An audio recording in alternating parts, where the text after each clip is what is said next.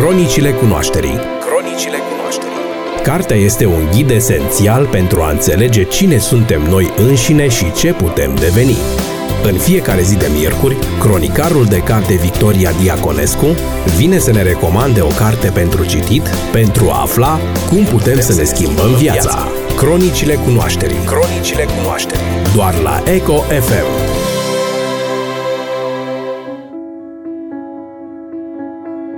Bună, prieteni! Cartea despre care am să vorbesc azi este una foarte importantă pentru mine.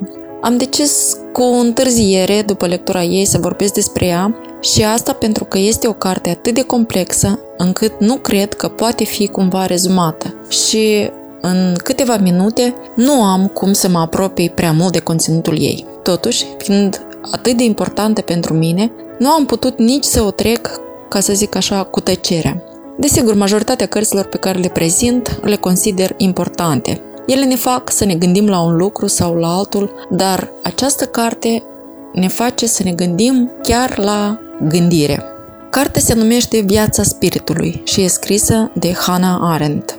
Această autoare este cunoscută mai ales pentru ideile inovatoare exprimate pe tărâmul filozofiei politice.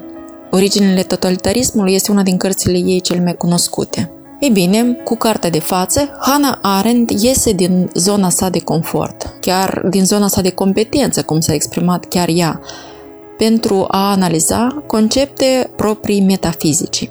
Autoarea lucra la această carte când a fost invitată să conferențieze în cadrul uh, prelegerilor Gifford de la uh, Universitatea din Aberdeen.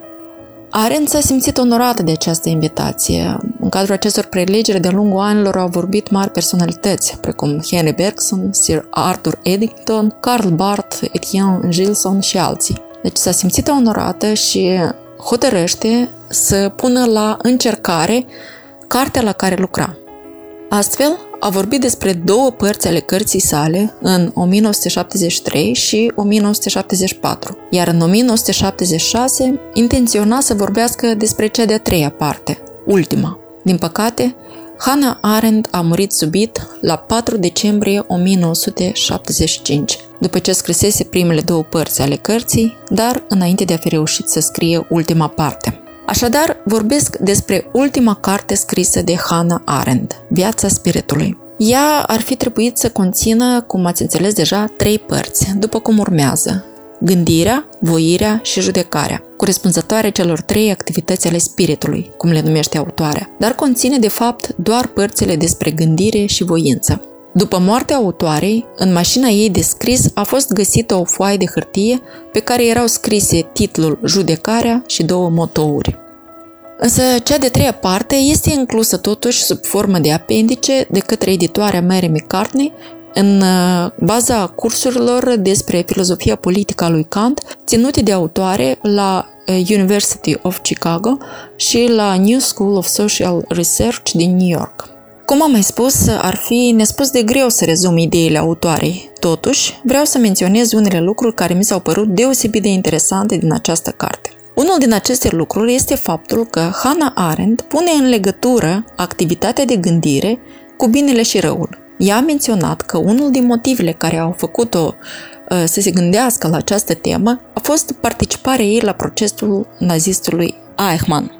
Atunci ea constatase izbitoarea superficialitate a răului întruchipat de Eichmann și consideră că acest rău izvorește din lipsa gândirii. Cum explică ea în carte această legătură?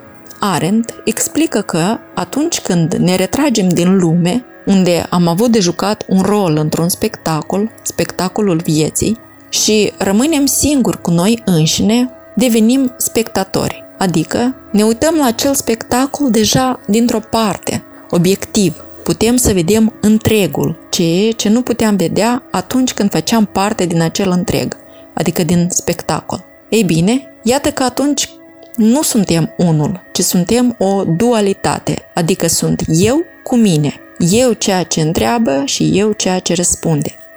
Începe un dialog dintre mine și mine. Este primordial în acest caz, adică în cazul în care trebuie să treci examenul gândirii, să fii în armonie cu tine însuți.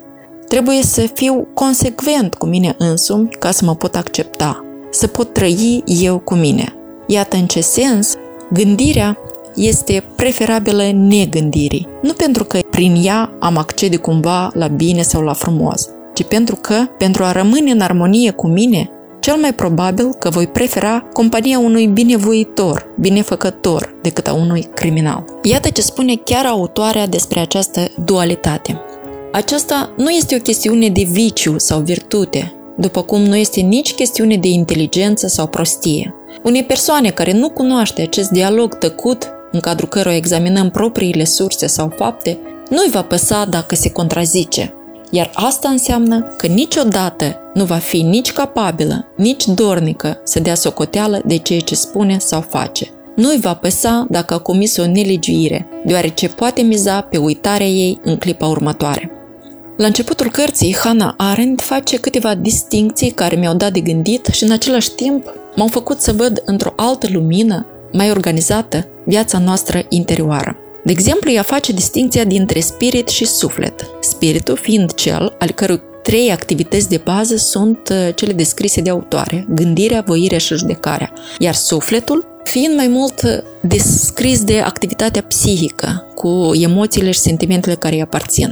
În același timp, trebuie să distingem între intelect, care se ocupă de căutarea adevărului, și gândire, care se ocupă de căutarea sensului. La această distinție, care îmi dau seama că nu este clară chiar de la prima vedere, îmi permit să mă abat puțin de la cartea discutată, o carte de filozofie, și să dau un exemplu din cercetările de neuroștiințe, pentru ca să înțelegem cât de important este pentru om sensul a ceea ce face.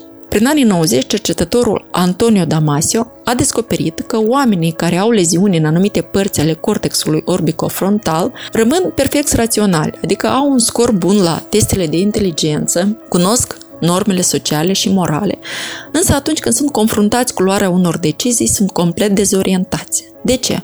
Pentru că intelectul lor nu este afectat, ei pot vedea mai multe soluții perfect valabile, adică corecte logic, dar nu pot alege între ele, pentru că nu văd sensul niciuneia dintre ele.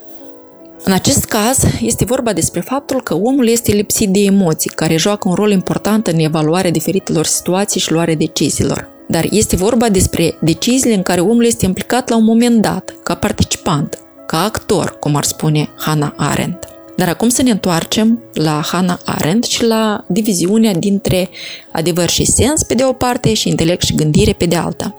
Am spus că Hannah Arendt face distinție între spirit și suflet, iar emoțiile ar aparține celui din urmă. Am văzut totodată că emoțiile au rol în problematica sensului. Dar să nu uităm că Hannah Arendt definește gândirea ca pe o activitate a spiritului care are loc odată cu retragerea noastră din lume, atunci când nu mai suntem actori, ci spectatori, când analizăm lucrurile dintr-o parte. Păi iată, atunci când nu mai suntem implicați direct în luarea deciziilor, emoțiile cele atât de importante pentru sens nu pot fi puse în funcțiune fără intervenția, fără contribuția gândirii. Nevoia de sens trebuie să ne însoțească nu doar în anumite momente, atunci când trebuie să luăm o decizie sau alta, ci mereu trebuie să fie o constantă care să armonizeze existența noastră în lume cu ființa noastră interioară. Așa mi explic eu legătura dintre ceea ce ne spune Hannah Arendt despre sens și gândire cu ceea ce știu din lecturile mele de neuroștiințe. Desigur, ceea ce am încercat eu să explic este doar o infimă bucățică din prima parte a cărții dedicată gândirii. Însă scopul meu este doar să vă transmit un punct de pornire care sper să vă capteze interesul. Cea de-a doua parte este despre voință. Aici, iarăși, trebuie să facem niște distinții și anume între voință și liberul arbitru. Astfel, liberul arbitru ar fi cel care alege doar între mijloacele de atingere ale unui scop predeterminat, în timp ce voința este înțeleasă ca agent al libertății absolute de a începe ceva cu totul nou, un nou lanț cauzal. Probabil exemplele la care am să recurg uh, sunt foarte stângace, totuși sper că sunt măcar aproximative. Gândiți-vă la liber arbitru ca la alegerea de a ridica sau nu o mână, sau de a învăța sau nu, sau de a mânca sau nu, iar la voință ca la determinarea, de exemplu a lui Newton sau lui Einstein, de a înțelege legile naturii și de a le exprima într-un fel sau altul. În această a doua parte a cărții, Hannah Arendt uh, urmărește istoria nu a ideilor despre voință, ci, cum spune ea, a voinței înseși. Astfel, ea caută și analizează la antici, la Apostolul Pavel și la Augustin, până la Nietzsche și Heidegger, dar la aproape toți filozofii de care s-au ocupat, Hannah Arendt atestă, într-o mai mare sau mai mică măsură, tendința de repudiere a voinței, pe care o explică prin specificul îndeletnicirii uh, acestora, adică a filozofilor, care presupune o tihnă a minții mai compatibilă cu consimțirea la rânduiala lumii decât cu reflexivitatea voinței. Doar Duns Scotus vede voința ca voință liberă de a începe ceva cu totul nou, ceva ce putea la fel de bine să nu existe. Doar el este dispus să plătească prețul contingenței la schimb cu darul libertății. Dar nu doar gânditorii de profesie, filozofi și oameni de știință nu sunt încă pregătiți de responsabilitatea și bulversanta spontanietate a unui act liber. Nici oamenii de acțiune nu concep începutul decât printr-o reînnoire a unei vechi și uitate tradiții. Dar libertatea abundă, totuși, ne spune Hannah Arendt, izvorând nu din creativitate, ci din naștere, din nașterea care, iar și iar, face posibil un nou început. Oricât aș vorbi despre această carte, aș rămâne cu părerea de rău că nu am spus destul, că nu am spus tot, dar mai ales că nu am fost suficient de explicită. Cartea este complexă și doar lectura ei integrală te poate edifica. Orice prescurtare este ca o mică crimă împotriva ordinii gândită de autoare, care este foarte importantă. Nu știu în ce măsură a fost gândită cartea pentru un public larg. Eu am fost nevoită să o recitesc nu doar din plăcere, ci recunosc mai întâi din cauza că nu am înțeles-o chiar din prima dată. Astfel că recunosc că este a doua cea mai citită carte de mine, după Pepe Ciuraplung, pe care în copilărie am citit de câteva zeci de ori, dar se înțelege că cu totul din alte motive. Recunosc însă că cu fiecare nouă lectură am descoperit niveluri noi de înțelegere și în cele din urmă de plăcere, estetică, etică și intelectuală.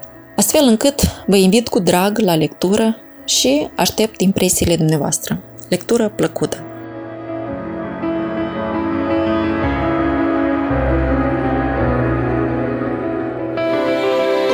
Cronicile cunoașterii Cronicile cunoașterii Cartea este un ghid esențial pentru a înțelege cine suntem noi înșine și ce putem deveni. În fiecare zi de miercuri, cronicarul de carte Victoria Diaconescu vine să ne recomande o carte pentru citit pentru a afla cum putem să ne schimbăm viața. Cronicile cunoașterii. Cronicile cunoașterii. Doar la Eco FM.